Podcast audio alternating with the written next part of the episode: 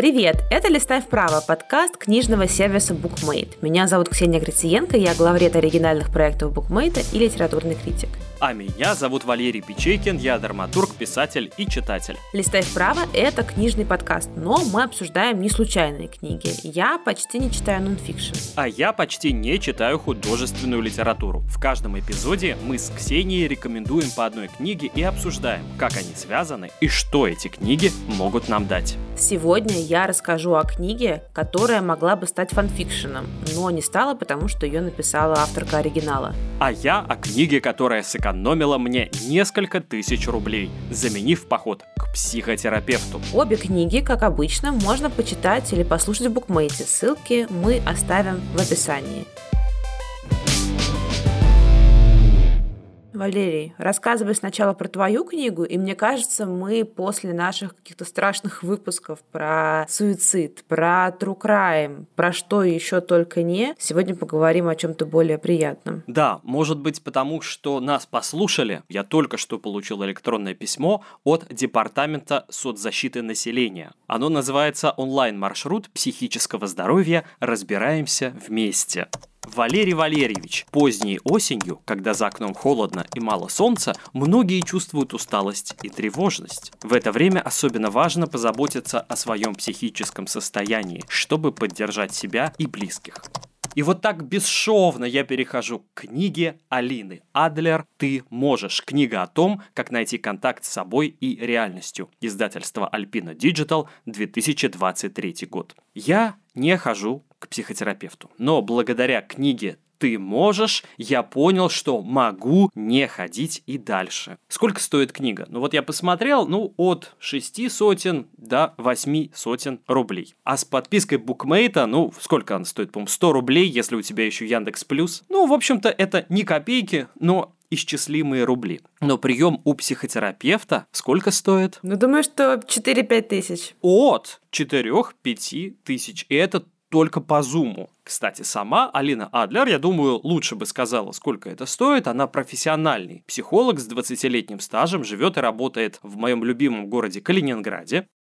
Как ты помнишь, я люблю другого психолога, его зовут Виктор Франкл. Я делал обзор на книгу «Воля к смыслу». Он логотерапевт, а Алина Адлер – гештальт-терапевт. Мне гештальт не очень подходит, да, я это понял, читая вот разные книги. Но в книге Адлер нет имитации гештальт-подхода тебе не предлагаются какие-то практики или марафоны, тебе не задаются вопросы и не оставляют чистый лист, где надо написать, что ты чувствуешь в этот момент. Там рассказываются истории пациентов, клиентов самой Алины Адлер. При этом имена изменены, истории обезличены, но в них остаются сути. Вот суть это самое важное. Я не думаю, что книга, про которую я сегодня расскажу, может заменить терапию, но как минимум она может сделать более комфортным э, время между сеансами. Книга эта называется «Возвращение в кафе полустанок». Ее написала Фенни Флэк, перевел Александр Сафронов, а выпустила издательство «Фантом Пресс» в 2023 году. Аудио аудио, кстати, записала издательство Вимба. Это короткая книга, но я вряд ли посоветую ее послушать, потому что сначала нужно послушать первую часть. Жареные зеленые помидоры в кафе полустанок. И после нее уже можно слушать вторую часть, о которой я сегодня подробнее расскажу. Вторая часть — это возвращение в мир довольно легендарной книги. Это книга о жителях небольшого городка в Алабаме. И об этих жителях небольшого города рассказывает обитательница дома престарелых. Плюс там есть много вставок, даже есть э, небольшая местная газета. И, в общем, из э, вот таких вот лоскутков Фенни Флэк рассказывает, как проходила жизнь людей в 30-е в небольшом южном городке со всеми его прелестями. И депрессией великой, и расовой сегрегацией, и чего только нет.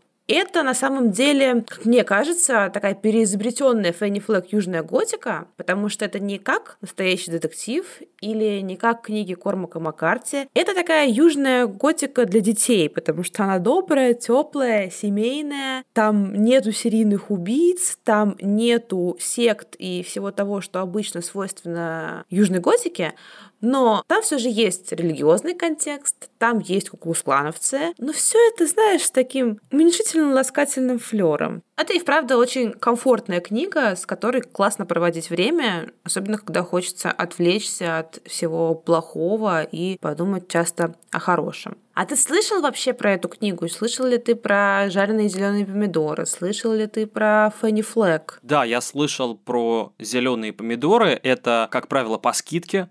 Ты знаешь, я люблю ходить в магазины за скидками. Я хочу тебя спросить, они жареные и, в частности, зеленые в первой части, а во второй они краснеют, или они все время зеленые? Это метафора, это сорт, это от бедности, от чего это? Жареные зеленые помидоры это коронное блюдо кафе полустанок. Такое же культовое, как и сама Фенни Флэк. Потому что мне кажется, что ее любят все, и на Западе, и у нас. И у нее какие-то сумасшедшие тиражи, очень теплая аудитория, все ее холят и лелеют, прекрасные отзывы, и это довольно редкое явление, на самом деле, в литературном мире. И я ее до этих пор ни разу не читала, но я подсознательно всегда знала, что если человек хочет чего-то милого, простого, доброго, я ему скажу, ой, ну, наверное, тебе нужно почитать Фенни Флэк, при том, что я ее не читала. А вообще Фенни Флэк была актрисой. Она даже играла в одном фильме с Джеком Николсоном. Ну, а потом она потихонечку переключилась сначала на сценарий, а потом стала писательницей. Но не просто писательницей, а действительно культовой писательницей, бьющей все рекорды. И «Жареные зеленые помидоры» даже получили экранизацию с Кэти Бейтс в 91 году. И эта экранизация была номинирована на Оскар.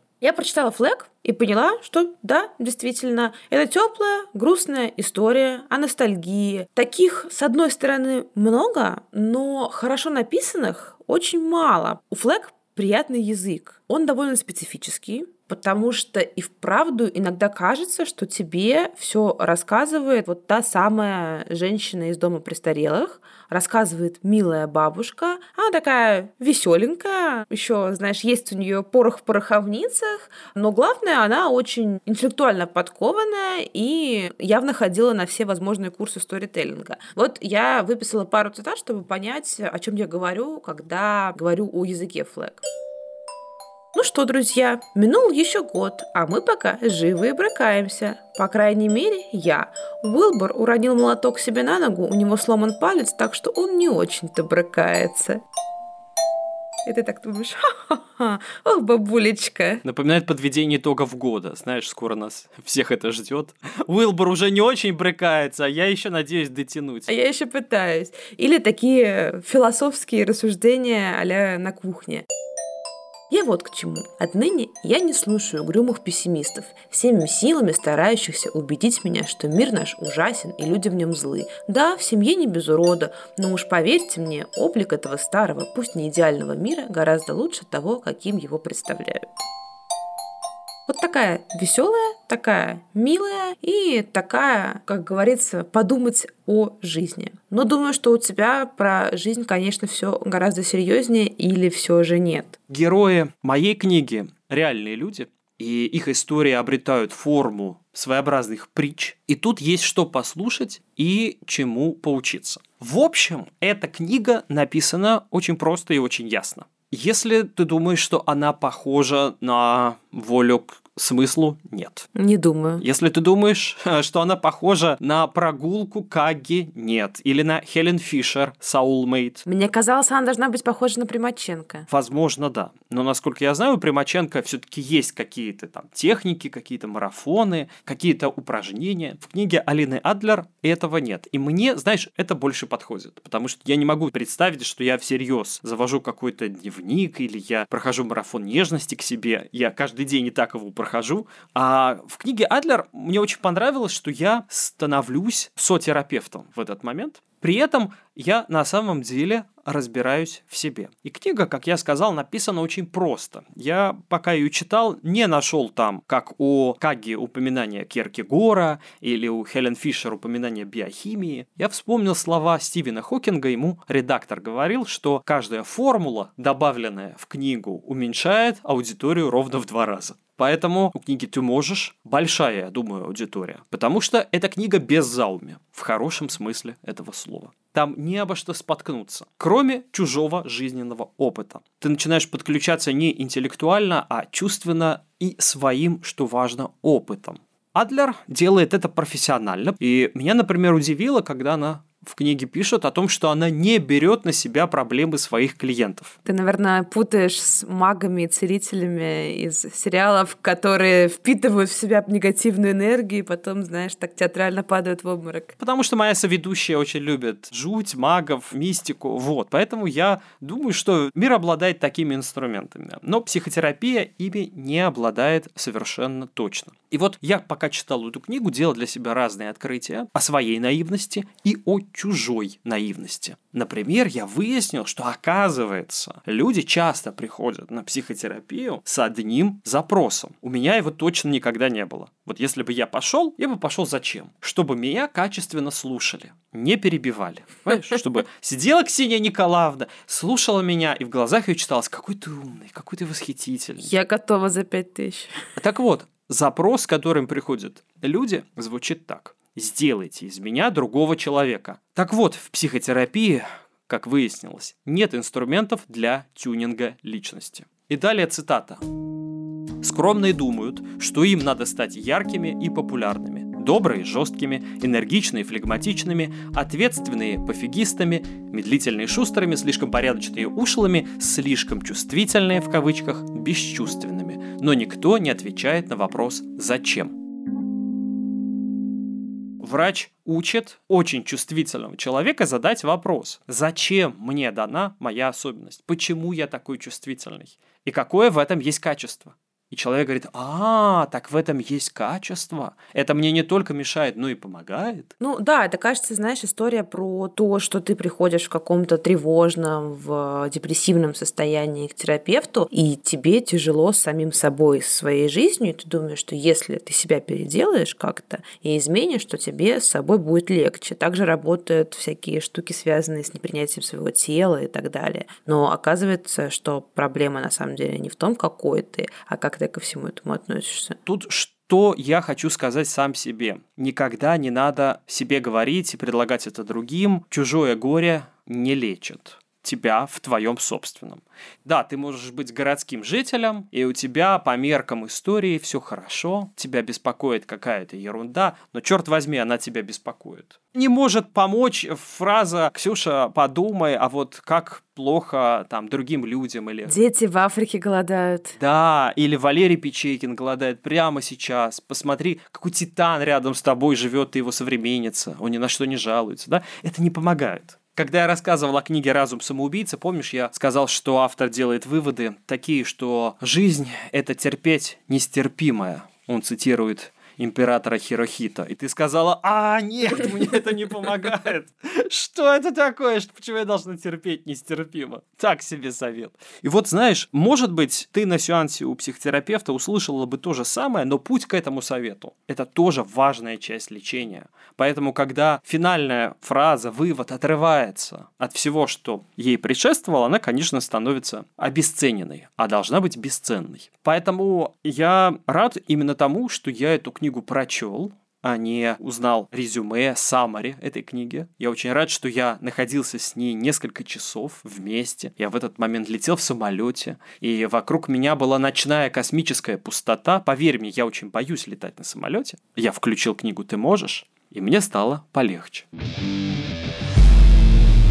Ксения, вот слушаю я тебя, и у книги две части. Кафе «Полустанок». Там жарят помидоры. Может быть, во второй части кто-то возвращается, чтобы еще раз их попробовать. Потому что я так делаю регулярно. Если мне какое-то место приглянулось, значит, там вкусная еда, я туда всегда возвращаюсь. Все-то ты знаешь, во всем ты меня раскусил. Действительно, события примерно такие, но для того, чтобы рассказать про сюжет второй части, нельзя не рассказать про первые. Думаю, что не все, кто нас слушает, читал «Жареные зеленые помидоры», а ты наверняка. Сюжет первой части. Эвелин Коуч навещает свою свекровь в доме престарелых. И там она знакомится с очень милой дамой, которую зовут Нини Тредгуд. И несмотря на то, что у них довольно внушительная разница в возрасте, там порядка 30 лет, они быстро становятся подругами. И миссис Тредгуд очень милая, я не случайно ее назвала именно такой, но она интересна не только своим приятным характером и тем, что она такая дружелюбная, она все время рассказывает историю истории из жизни городка, где прожила большую часть своей жизни полустанка. И вот, начиная с 20-х, она рассказывает о жизни его обитателей в прошлом веке. О паре девушек, которые держат кафе полустанок, о детях, которые там играют и попадают иногда в трагические, а иногда в веселые ситуации, о местных, ну, не бандитах, ну, скажем так, криминалитете и просто каких-то приезжих. Истории эти почти всегда добрые и смешные, но иногда действительно драматичные, потому что, как я уже говорила, времена все же мрачные. И вторая часть посвящена тем же героям, ну, точнее, тем, кто остался в живых. Действие происходит уже в 90-е. Весь город давно превратился в руины, и ни о каких жареных зеленых помидорах речи уже нет, потому что и кафе полусанок больше нету. А жители этого города все рассеялись по югу. Единственная возможность для нас узнать, что вообще происходит с этими жителями, это Дот Уимс, которая раньше как раз собирала новости полустанка, а теперь она продолжает рассказывать былым обитателям города, как у кого дела, но делает она это в рождественских письмах. Как ты понимаешь, в 90-е просто взять и залезть в чужие социальные сети и даже в Одноклассники было, к сожалению, нельзя, так что работали рождественские письма, и они цитируются как раз в второй книге Фанни Флэк. И вот, собственно, приходим к тому, что ты сразу угадал, зря я все это рассказывала. В оригинале книга называлась «Чудо-мальчик из полустанка», и речь идет действительно об этом чудо-мальчике. Его зовут Культяпка. Ух ты! На самом деле его зовут Бади Тредгуд. В первой книге он был ребенком и некоторую часть подростком. И несмотря на то, что он в результате несчастного случая потерял руку, он все равно, как и все жители полустанка, не унывает. И в второй части мы узнаем, например, что он стал уважаемым ветеринаром. Во многом именно ему посвящена книга «Возвращение в полустанок». Бади уже старик, и он сбегает из дома престарелых обратно в полустанок. Дальше в последней четверти книги разворачиваются довольно стремительные события, но про них я, как всегда, не буду рассказывать, потому что это спойлеры. В общем, жареные зеленые помидоры и возвращение в кафе полустанок – это правда книги, которые могут поддержать. Они не могут заменить терапию ни в коем случае, но, знаешь, там столько таких теплых, таких хороших героев, столько добра, столько этого немножко детского желания противостоять злу и объединяться, что от этого даже становится немножко грустно, потому что думаешь, что в жизни, конечно, не всегда так. И вдобавок, почему мне еще было грустно, когда я читала и первый первую и вторую книгу, мне кажется, что это, конечно, история о конечности жизни. Потому что все герои рядом, они такие живые. Но ты с самого начала знаешь, что они либо постареют, потому что рассказ ведет все-таки женщины из дома престарелых, либо умрут. И как раньше уже не будет. Я часто об этом думаю сейчас. Наверное, это такая для меня самая триггерящая на этом моем жизненном этапе тема, потому что я встречаюсь со своими старыми друзьями, они все разъехались по разным местам и, ну, в общем, строят уже свою новую жизнь. И мне очень сложно принять, что вот Петербурга образца 2021 года больше в моей жизни не будет. У нас подкаст так незаметно превратился в сеанс психотерапии. И вот сейчас в этой точке, Ксюша, скажи, ты сейчас стоишь перед каким-то выбором. Вот ты смотришь в будущее, и как будто открывается два пути. Разумеется, у всех так, мне кажется, сейчас. У меня совершенно случайно вот здесь на столе оказалась, ты видишь? Монетка. 10 рублей. Но не важен номинал, важно, что она умеет выбирать орел или решка. И вот давай прямо сейчас ты один свой жизненный выбор в будущем назовешь орлом, а другой решкой. И это будет ровно то, что Алина Адлер предлагает одному из своих пациентов. Это мужчина, который выбирал между двумя новыми работами. И вот он не мог делать выбор. И она тогда предложила ему взять монетку и одну работу назвать орлом, другую решкой. Сейчас мы сымитируем то, что у них происходило тогда в кабинете. Ты можешь задать открытый вопрос, можешь оставить его закрытым. Я задам закрытый вопрос, чтобы действительно эксперимент был чистым потом. Главное, чтобы ты сообщал о своих чувствах. Хорошо. Бросаю. Это решка. Что ты чувствуешь? Что я хотела, чтобы выпал орел. Еще один бросок. Теперь орел – это твой старый орел, как ты и хотела. Орешка теперь — это твое настоящее. И мне нужно выбрать между будущим и настоящим? Между вот тем будущим, которое ты хочешь, как выяснилось, и твоим настоящим. Бросаю. Орел. Что ты почувствовала в этот момент? Меня и то, и то устраивает, потому что довольно схожие позиции, скажем так, в моей жизни. Мое настоящее и будущее, которое мне бы хотелось. Мне хотелось бы, чтобы все оставалось как есть. Как я тебе завидую, когда твое лучшее будущее, в общем-то, равно твоему настоящему. Я думаю, многие сейчас тебе завидуют. А Алина Адлер при помощи этого теста помогла клиенту определить, что его настоящее – это тоже выбор – и вот когда ты сказала, я бы хотела, чтобы все оставалось как есть, и ее клиент понял ровно это что на самом деле то место, та работа, где он пребывает, это и есть его выбор. Это не просто точка нуля, где ничего не происходит и откуда нужно уходить это тоже выбор, на который он тратит себя, энергию, ресурсы. Мне кажется, что расклады на Таро, они же тоже таким же образом работают, что ты через предлагаемые тебе варианты решения проблемы понимаешь, какой тебе на самом деле ближе, и как ты анализируешь настоящее. Знаешь, кто сегодня часто обращается к Таро?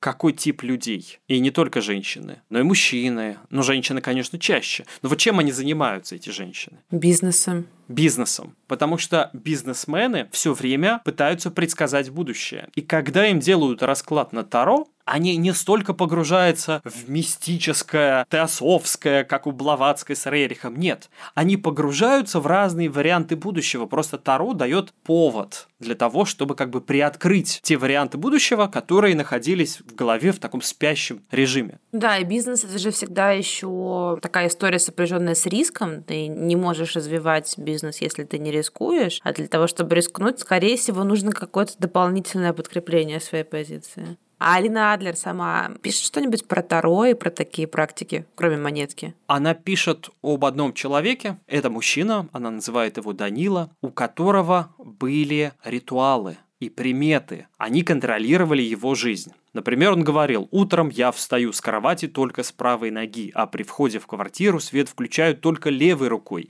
Вечером, когда стемнеет, мусор я не выношу, потому что денег не будет. Я всегда его вечером выношу. Вот теперь-то все и стало понятно. А вот чтобы деньги тебя любили, в кошельке всегда должна быть наличка. А я помню еще, как в 90-е, знаешь, что делали люди? Они в рубли докладывали доллары и говорили, учитесь, учитесь, учитесь. Я никогда об этом не знала, это абсолютно безумная история. Вот клиент Алины Адлер, человек, у которого было очень много таких ритуалов вся его жизнь из них состояла. И вот она попыталась понять, откуда это взялось, и выяснилось, что это берется из детства, от обидчика, который все время доставал этого человека. И вот герой Данила пытается понять, какие силы могут помочь ему избежать встреч с этим хулиганом. И тогда в его жизни появляются приметы, появляется мистика. Он взрослеет, а примет становится больше, больше и больше. И Алина Адлер помогает ему, собственно, докопаться до этого момента, когда он стал обрастать приметами. Знаешь, работа психотерапевта мне напоминает работу людей, которые сидят на сканере в метро, в аэропорту. Они сканируют вещи и видят их буквально насквозь. Также и психотерапевт видит в тебе колюще-режущее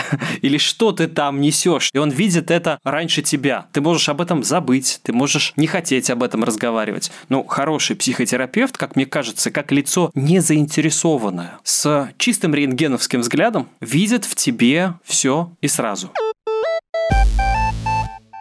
те, кто учился в советской, постсоветской школе, знают, что мы живем в концепции ухудшающейся истории, да. Сначала был золотой век, потом серебряный, и, по идее, дальше бронзовый. В общем, все становится хуже. Поэтому у меня вопрос. А продолжение твоей книги так же хорошо, как первая часть? Отвечу немного издалека. Мне кажется, что что как первая, так и в некотором смысле вторая часть — это обе истории об утраченной мечте мечте, которую хочется вернуть, но, к сожалению, нельзя. Это, мне кажется, очень часто, кстати, такой тупиковый момент в терапии может произойти, когда ты все понимаешь, но сделать ничего не можешь со своей проблемой. И кажется, что то возвращение в этот мир, в мир полустанка, ломает эту концепцию. Потому что в чем было очарование первой части? Вот жизнь конечна, но тебе особенно грустно еще из-за того, что книга-то тоже конечна. В итоге оказывается, что нет, есть продолжение. И получается, что вторая книга противоречит первой в этой идее. И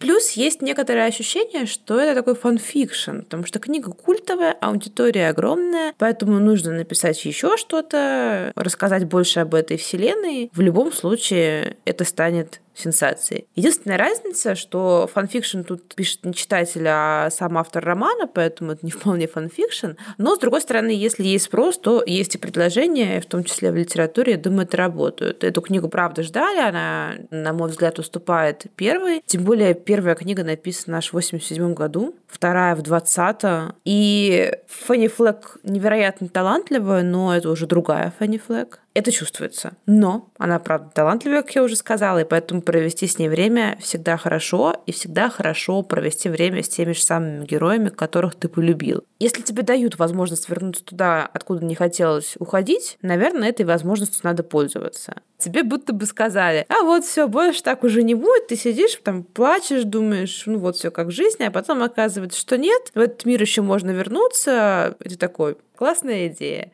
И становится ли от этого легко, от того, что ты возвращаешься? Не знаю. Но Фенни Флэк, правда, пишет так душеспасительно, что грех жаловаться, и, может быть, ты испытываешь некоторое эмоциональное разочарование и некоторое чувство, будто бы тебя обманули чуть-чуть, но это сделали так приятно, что в целом я не против. А в моей книге есть много полезного. Как я сказал, в основном это связано с опытом личным, поколенческим. Одна только фраза синдрома отложенной жизни сразу отправляет меня к поколению наших родителей, потому что эти люди все время откладывали и накапливали, вещи не выбрасывались, оставлялись для будущего. И вот мне кажется, терапия – это вещь, которая очень поможет и зумерам, и бумерам. Посоветуйте эту книгу не только подруге, но и маме, но и бабушке. Почитайте вслух или дайте послушать аудиоверсию. Она записана очень приятным голосом. Подумайте, с чем бы вы хотели разобраться сами. Например, есть люди, которые приходят к терапевту и жалуются на несправедливость. Это я. А тебе знаешь, что сказала бы Алина Адлер? Что справедливость восторжествовала? Вот это не закон природы, а явление. И вот ради такой простой, но и очень ясной и глубокой фразы и стоит приходить на психотерапию, ну или хотя бы послушать наш подкаст. И вот то, что наш подкаст выходит каждый четверг, это закон. Мы для этого что-то делаем. Но если мы не будем что-то для этого делать, то в природе нет такого явления подкаст каждый четверг. А жаль, но мы продолжим делать это законом. Напоминаем, что и ты можешь, книга о том, как найти контакт с собой и реальностью, и возвращение в кафе полустанок можно прочитать в букмейте. Ссылки ищите в описании. А листай вправо есть везде, где только могут быть подкасты. Яндекс Музыка, приложение букмейта, Apple подкасты, Google подкасты, CastBox, Spotify, YouTube и прочие места. Вы можете, слышите, вы можете ставить на этих платформах нам лайки, подписываться и писать отзывы или комментарии. Мы за ними внимательно внимательно следим и радуемся всем комплиментам. А еще обязательно подписывайтесь на телеграм-канал Букмейта, который так и называется Букмейт. С вами был подкаст «Листай вправо» и его ведущие Ксения Грициенко и Валерий Печейкин. А этот эпизод вместе с нами делали продюсер Бетси Исакова, редакторка Лиза Каменская и звукорежиссерка Лера Кусто. Пока-пока, мои пять тысяч.